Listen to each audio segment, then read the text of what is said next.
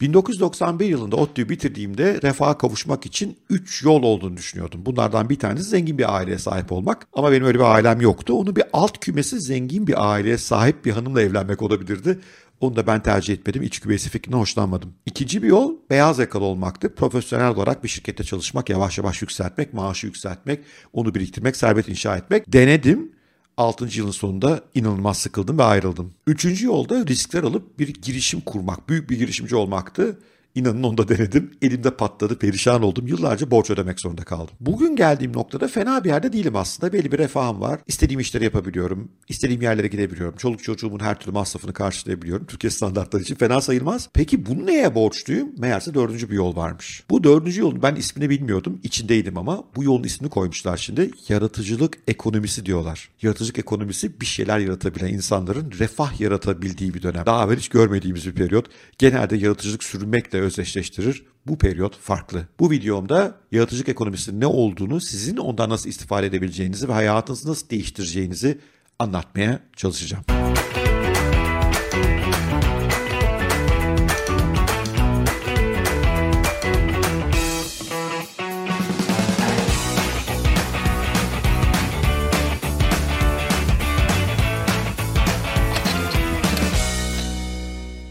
Bugün 24 Kasım 2021. Ben Bora Özkent. Yaratıcılık ekonomisini anlattığım 294. podcast ile beraberiz. Yaratıcılık ekonomisi benim de bir parçası olduğum ve gittikçe artık hayatımın tamamını işgal eden bir kavram. Ve büyük bir refah yaratma yolu ben inanıyorum ki herkes bu yola girebilir. Ve önümüzdeki 5-10 yıl boyunca yaratıcılık ekonomisi sayesinde refah tırmanışı yaşayan pek çok insan olacak ama kimler olacak bunlar yine erken uyananlar, erken yol alanlar temel olarak yaratıcılık ekonomisine bir şeyler yaratabilen yani insanlara bir fayda sağlayan veya insanları eğlendiren, hoşlarına giden şeyler yaratabilen insanların daha rahat para kazandığı yeni bir devre verdiğimiz isim. Bunu mümkün kılan da tabii ki internet, internetteki platformlar ve bu kanallar üzerinden, bu platformlar üzerinden yaratıcıların yaratımlarını paylaşabiliyor olmaları. Ne demek yaratıcı yaratım onu biraz açmakta fayda var. Sadece sanatçılardan, sadece tasarımcılardan bahsetmiyoruz yaratıcı deyince. Influencerlar da birer yaratıcı. Benim gibi içerik üreticiler de bir yaratıcı. Yeter ki yarattığınız şey insanlara bir fayda sağlıyor olsun. Ve belki daha önemlisi bir kaldıraç faktörüne ayarlanabilsin. Kaldıraç faktörüne ayarlanmak şu, ben yıllardır bir eğitimciyim ve kaldıraç faktörüne ayarlanamıyordum. Çünkü gidip sınıfta 15-20 kişi eğitim veriyordum ve onun karşılığında bir para alıyordum. Ve kaç gün çalışsam o kadar para kazanıyordum. Şimdiki yapı biraz daha farklı. Şu anda YouTube'a bu videoyu yüklediğim zaman bu videonun ömrüm boyunca bana para kazandırma şansı var. Çünkü artık bu bir kaldıraçlı işlem binlerce kişi ulaşabiliyor.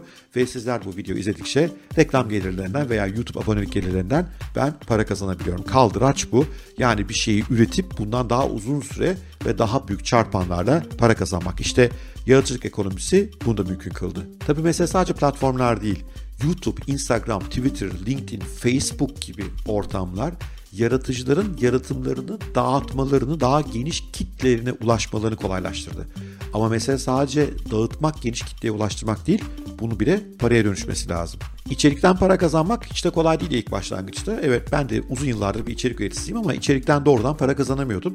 Daha ziyade içeriğin yarattığı pazarlama gücü bana faydalı oluyordu. Orada benim yazılarımı okuyan, videolarımı izleyen kurumlar benden eğitim ve danışmanlık hizmetleri istiyordu. Bu açıdan bir aslında pazarlama kaldırıcı görevini görüyordu benim için. Ama son dönemde bu değişti. Çünkü artık içeriklerden para kazanmanın bir sürü yolu bulundu. Bu mesela bazen bağışlar şeklinde olabiliyor. Patreon örneğinde olduğu gibi. Benim Haddini Aşk Kulübü örneğinde olduğu gibi bir abonelik sistemiyle olabiliyor. Kulüp aboneliğiyle. Yine Substack gibi e-mail listesine, e-posta listesine eklediğiniz insanların üyeliklerinden para kazanabiliyorsunuz. Bunun dışında son dönemlerde bu büyük dağıtım platformları yaratıcının önemli anladıkları için onlara doğrudan para da veriyorlar. Ee, YouTube'un, Instagram'ın, TikTok'un, Snapchat'in böyle fonları var. Hatta mesela Spotify, Joe Rogan gibi önemli podcastleri kendi bünyesine katmak için milyonlarca dolar harcamaktan çekinmiyor. Çünkü bu yaratıcılar için o platformlara daha fazla insan geliyor. Daha fazla insan geldikçe de bu platformlar yeni para kazanmanın yolunu buluyorlar. O yüzden yaratıcıları bünyelerine almak istiyorlar. Aslında bunun böyle bir Lego gibi düşünebilirsiniz. Ekosistemde bir sürü şey üst üste inşa ediliyor. Yaratıcılar belli niş dar alanlarda daha kaliteli içerikler ürettikçe kendilerine izleyici kitleri buluyorlar. Buna illa milyonlarca insan olmasına gerekmeyebilir. Ee, böyle çok büyük hesaplara var ama onun yanında 10 binle 100 bin arasında takipçisi olan milyonlarca YouTube hesabı var şu anda. Ve bu hesaplar aslında çok iyi para kazanıyorlar. Çünkü bunlar dar bir nişe iş yapıyorlar. İçerikleri o dar nişin ilgisini çok çekiyor. Mesela benim en, en ilgimi çeken kanallardan bir tanesi Allah'ın her günü Tesla hakkında yayın yapan bir kanal var. İzleyici sayısı ona yetiyor. Milyonlar değil belki ama Tesla'nın nereye gittiğini merak eden bu teknoloji nereye gittiğini merak eden belki yatırımcısı olanlar o kanalı izliyorlar ve o kanalı izledikçe o kanal için yeni fırsatlar, yeni para kazanma opsiyonları açılıyor. Para kazanma opsiyonları sadece reklam gelirleri veya Patreon gibi bağış gelirleri veyahut da bu platformların size doğrudan parasal yardımları değil aynı zamanda sponsorluk gelirleri alabiliyorsunuz. Sponsorlar çok izlenen ve belli bir alana odaklanmış insanlar çalışmayı çok seviyorlar. Çünkü bu yaratıcıların o kitleleriyle, izleyici kitleriyle ilişkileri çok yakın olabiliyor ve çok samimi bir ilişkileri oluyor. Bu da e, reklam verenlerin veya sponsor olmak isteyenlerin çok ilgisini çekebiliyor. Gelir fırsatları arttıkça daha fazla insan yaratıcı ekonomisine katılıyor. Şu anda dünyada 50 milyona yakın insanın yaratıcılık ekonomisinden geçindiği düşünülüyor. Ben de kısmen oradan geçinenlerdenim. Benim iki işim var. Bir tanesi eğitimcilik, büyük kurumlara eğitimcilik. Evet onda da bir yaratıcılık var ama kaldıraç yok içinde. O yüzden ona yaratıcılık ekonomisi diyemiyoruz. Ama onun yanı sıra e, işte Haddini Aşk Kulübü var. E, yani orta gelirli bir aile geçindirecek ekonomik büyüklüğe geldi çok şükür. E bir yandan işte YouTube'u kuruyorum. YouTube'dan da ilk bin liralık çekimi aldım bu arada geçenlerde yeni başlamaya rağmen. Podcast kanalıma zaman zaman sponsorlar alabiliyorum. Oradan da gelir yaratmaya başladım. Yani burada müthiş bir gelir çeşitlenmesi yaratmak da mümkün hale geliyor. Bu da hayatı dengelemenizi, hayatınızı daha keyifli yaşamanızı sağlıyor. Zaten belki bu yaratıcılık ekonomisinin en heyecanlı verici yönlerinden bir tanesi hayat keyfini artırıyor olması. Yani ben bugün eğer YouTube veya podcast kanallarım bana tamamen yetiyor olsalar gelir olarak veyahut da işte Haddini Aşk Kulübü'nün büyüklüğü belli bir limiti aşsa artık dünyanın her yerinden iş yapabilir, her yerinden çalışabilir bir hale geleceğim. İstediğim saatte çalışacağım, istediğim saatte çalışmayacağım. Mühim olan o izleyici kitlemin hoşuna giden bir içeriği üretmek ve onlara doğru platformlar üzerinden ulaştırmak. İşte bunu başarabildiğim sürece bütün dünya benim oyun alanıma dönebiliyor. Böyle baktığımızda da burada gerçek bir refah ekonomisi var bence aslında. Çünkü bu zengin olmak anlamına gelmiyor. Zenginlikle refah birbirinden iki farklı şey. Zenginlik çok paranızın olması, refah iyi bir hayatınızın olması.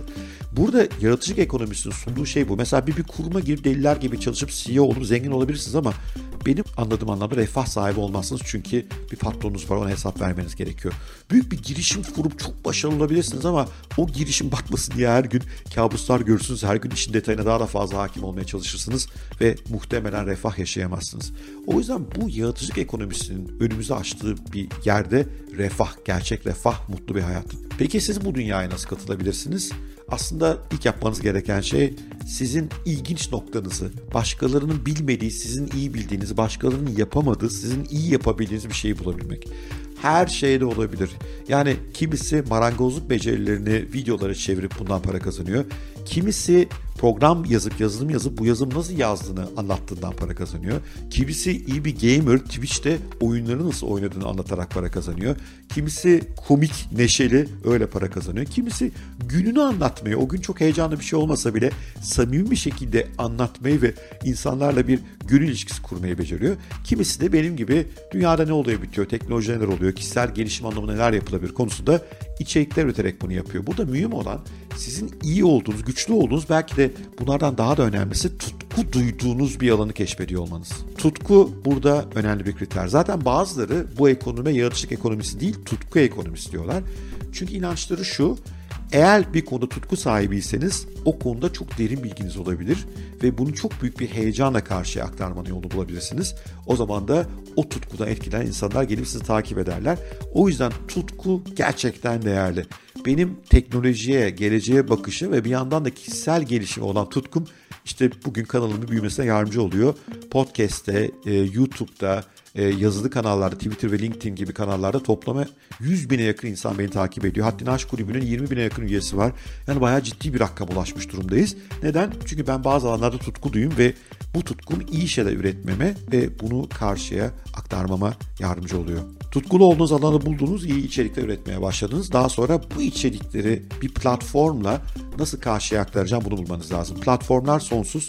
YouTube'u var, Instagram'ı var, Twitch'i var. Şimdi NFT'ler var biliyorsunuz.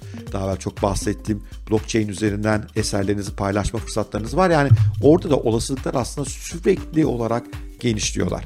Ama burada sizin mühim olan kendinizin e, güçlü olduğu yönü bulup buna uygun platform seçmeniz. Ben mesela ilk başlarda aslında yazılı e, paylaşımlar seviyordum. Daha sonra podcastlere doğru kaydım. Şimdi ise videoya ağırlık veriyorum. Çünkü kendimi burada daha iyi hissettim. Bütün bu işler, bu ışıklandırmalar, bu miksajlar çok da hoşuma gitmeye başladılar. O yüzden burada daha çok, daha hızlı büyüyorum. Podcast'im de aynen devam ediyor. Hatta Aşk Kulübü de devam ediyor. Ama ben bu aralar bu video işine daha bir heyecanlıyım gibi. Tutkum umarım size de yansıyordur. Eh abone sayılmadaki işte alçak gönüllü olsa tırmanış benim hoşuma gidiyor. E, iki ay önce bu işe asılmaya başlamadan önce 2000 abonem vardı. Şu anda 7000'e geldik. Fena bir şey değil. 3 kat büyüme yani eksponansiyel büyüme veya üstel büyüme gerçekleşmiş gibi gözüküyor. Böyle devam ederse kim bilir gelecek sene belki 100 bin abonem olur YouTube kanalında. Yazıcılık ekonomisine katılmak için platformunuzu da seçtiniz. Burada da mesele bitmiyor. O platformda kendinizi iyi ifade etmeniz lazım. Bu yüzden de her platformun kendine özgün numaralarını keşfetmeniz gerekiyor.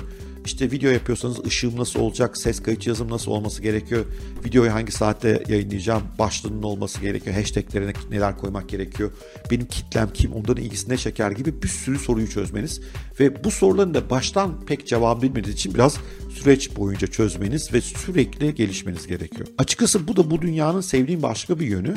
Ben yaratıcılık ekonomisine full gaz katıldığımdan beri kendimi çok geliştirdiğimi düşünüyorum. Bir, bu e, insanların beni takip etmesi için onlara bir sebep vermem lazım. Buradaki sebep de iyi içerik olabilir. O yüzden her gün iyi içerik araştırmam gerekiyor. Bunu onlara iyi, etkili bir görsel ve ses kalitesiyle aktarmam lazım. Bu için işin bu tarafında çok çalışıyorum. Ve bir yandan da e, insanlarla olan etkileşimi, iletişimi artırmam lazım. Buna bakıyorum. Bir de tabii bundan nasıl para kazanacağıma bakıyorum. Bütün bunlar da aslında beni bir mini girişimci haline getiriyor. Yani girişimci olmak istiyorsanız aslında büyük işler, büyük riskler almanıza falan gerek yok. Bu tip bir şey aslında bir girişimcilik, eko, girişimcilik ekosistemi yaratmanın, kendinizi girişimci yapmanın ilk adımı bence. Evet şimdi geldiğimiz duruma bakalım tutkumuz belli, iyi içerik üretiyoruz. Bunu platformlardan etkin şekilde aktarmanın yolunda öğrendik. Şimdi sıra topluluk inşasında güçlü bir topluluğa ihtiyacınız var. Bu çok büyük bir topluluk olmayabilir, küçük çekirdek bir topluluk olabilir ama sizi ve içeriğinizi çok beğeniyor olmaları lazım. Adeta fanatik taraftarınız haline dönmeleri lazım ve sizin her paylaştığınızı ilk görmek konusunda hevesli olmaları lazım. Bu sizin hani bu girişimcilik dediğinde erken benimseyen müşteri dediğimiz ilk kitleyi inşa ettiğinizi gösterir. Bu kitleyle ilişkinizi süper yakın tutmanız gerekiyor. Onlardan gelen her yoruma cevap vermeniz lazım. Onların hoşuna gidecek içerikleri onlara belki sormak gerekiyor. Onlarla etkileşim kurmak için WhatsApp gibi, Discord gibi alternatif kanallarda belki kullanmak lazım. Çünkü bu kitle işte sizi alıp büyütecek, başkana anlatacak, tanıtacak kitle oluyor. Bu kitle içerikleriniz hakkında size ilk geri bildirimi veren ve doğru yolda olup olmadığınızı gösteren kitle oluyor. Bu çekirdekten sonra zaten doğru şeyler yapmaya devam ediyorsanız adım adım kanalınız büyüyecek demektir. Kanal büyüdükçe alternatif gelir kaynakları çıkacak karşınıza veya platformumuzdaki kullanıcı sayısı arttıkça bunlar abonelik sistemleri olabilir, Patreon gibi bağlı sistemler olabilir, reklam, sponsorluk gelirleri olabilir. Onu istiyorsanız başka bir videoya bırakırım. Bugünkü videoyu daha fazla uzatmayalım ama sonsuz gelir kaynağı var. Ve evet kendim buna tanığım. Bu kadarcık bir eforumla çünkü benim ana işim hala kurumsal eğitim danışmanlık. Ama bu kadarcık bir eforumla bile ciddi bu işten gelir yaratır hale gelmiş durumdayım. Bu durumda bu işe daha konsantre, daha fazla içerik üreten, bunu daha etkili platformlardan sunan insanların önü sonsuz derecede açık demek bence. Şimdi bazen şöyle düşünebilir, hocam geç kalmadık mı? Bir sürü YouTube'cu var, bir sürü Instagram'cı var, bir sürü iyi paylaşım yapan içerik sitesi üreticisi var. Var. Ama bence daha işin başlangıcındayız hala bir sürü küçük niş alan var. Uzmanlaşıp iyi içerik üretenlerin önünü açacak olan. Hala hem içerik kalitesi açısından hem bunun aktarımı hem de kullanıcıyla ilişki kurmak arasında açısından boşluklar var. Bunları iyi telafi etmek mümkün. Yani hala alınacak çok yol var. Bir de şöyle düşünüyorum. Ne kaybedersiniz ki? Bu işin yatırımı çok basit. Bir tane cep telefonu, bir aplikasyon bitti gitti. İşte benim gibi biraz daha profesyonel bir stüdyo kuruyorsanız da ne bileyim ben topu topu işte 15-20 bin lira içerisinde ışıklandırmanız, bilgisayarınız, ses kalitesi hepsi bitebilir. Bunlar bir çiğ köfteci açma aşağı yukarı maliyetlidir ve doğru yaparsanız size garanti veriyorum. Çiğ köfteci olmaktan hem daha çok para kazandırır hem de daha refah içerisinde mutlu, anlamlı ve kaliteli bir hayat yaşamanıza yardımcı olar. Tabi burada çiğ köftecinin aleyhine bir şeyim yok. Çiğ köfteyi çok severim. Antepliyim. Yemesine de bayılırım. Bu sokakta gördüğüm bir şey çiğ köfte değil. Çünkü içine et koyamıyorlar. Bizim Antep'te içine et de olur bu iş. Şahane de olur. O yüzden çiğ köfteyi seviyoruz ama bence hayatı çiğ köfteye, köfteye indirmemekte. Daha zengin, daha kaliteli, daha refah dolu ve insanlara daha fazla şey katan bir şekilde sürmek daha iyi. Ben bu yönden de yaratıcılık ekonomisinin insanların hem tutkularını gerçekleştirmeleri hem de başkalarının hayatlarına değer katmaları açısından müthiş bir fırsat olduğunu düşünüyorum. Siz de 50 yaşından sonra yaratıcılık ekonomisinin bir parçası haline gelen bu kardeşinize biraz yardımcı olursanız süper olur. Bir like, bir yorum, bir üyelik, bir abonelik, bir paylaşım sosyal medyada bizi çok daha iyi yerlere götürür. Sevgiyle kalın, hoşça kalın, görüşmek üzere.